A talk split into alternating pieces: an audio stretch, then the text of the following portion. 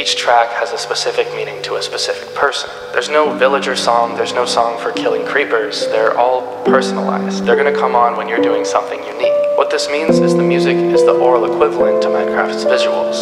Each world is tailor made for the player. It's not something that many players would notice, but in this way, Minecraft's music captures the essence of Minecraft in another form. Just like your world seed, Minecraft's music is made for you and your gameplay. There's a reason that Minecraft's music invokes such a strong sense of nostalgia when it's played. The game and its soundtrack are truly inseparable.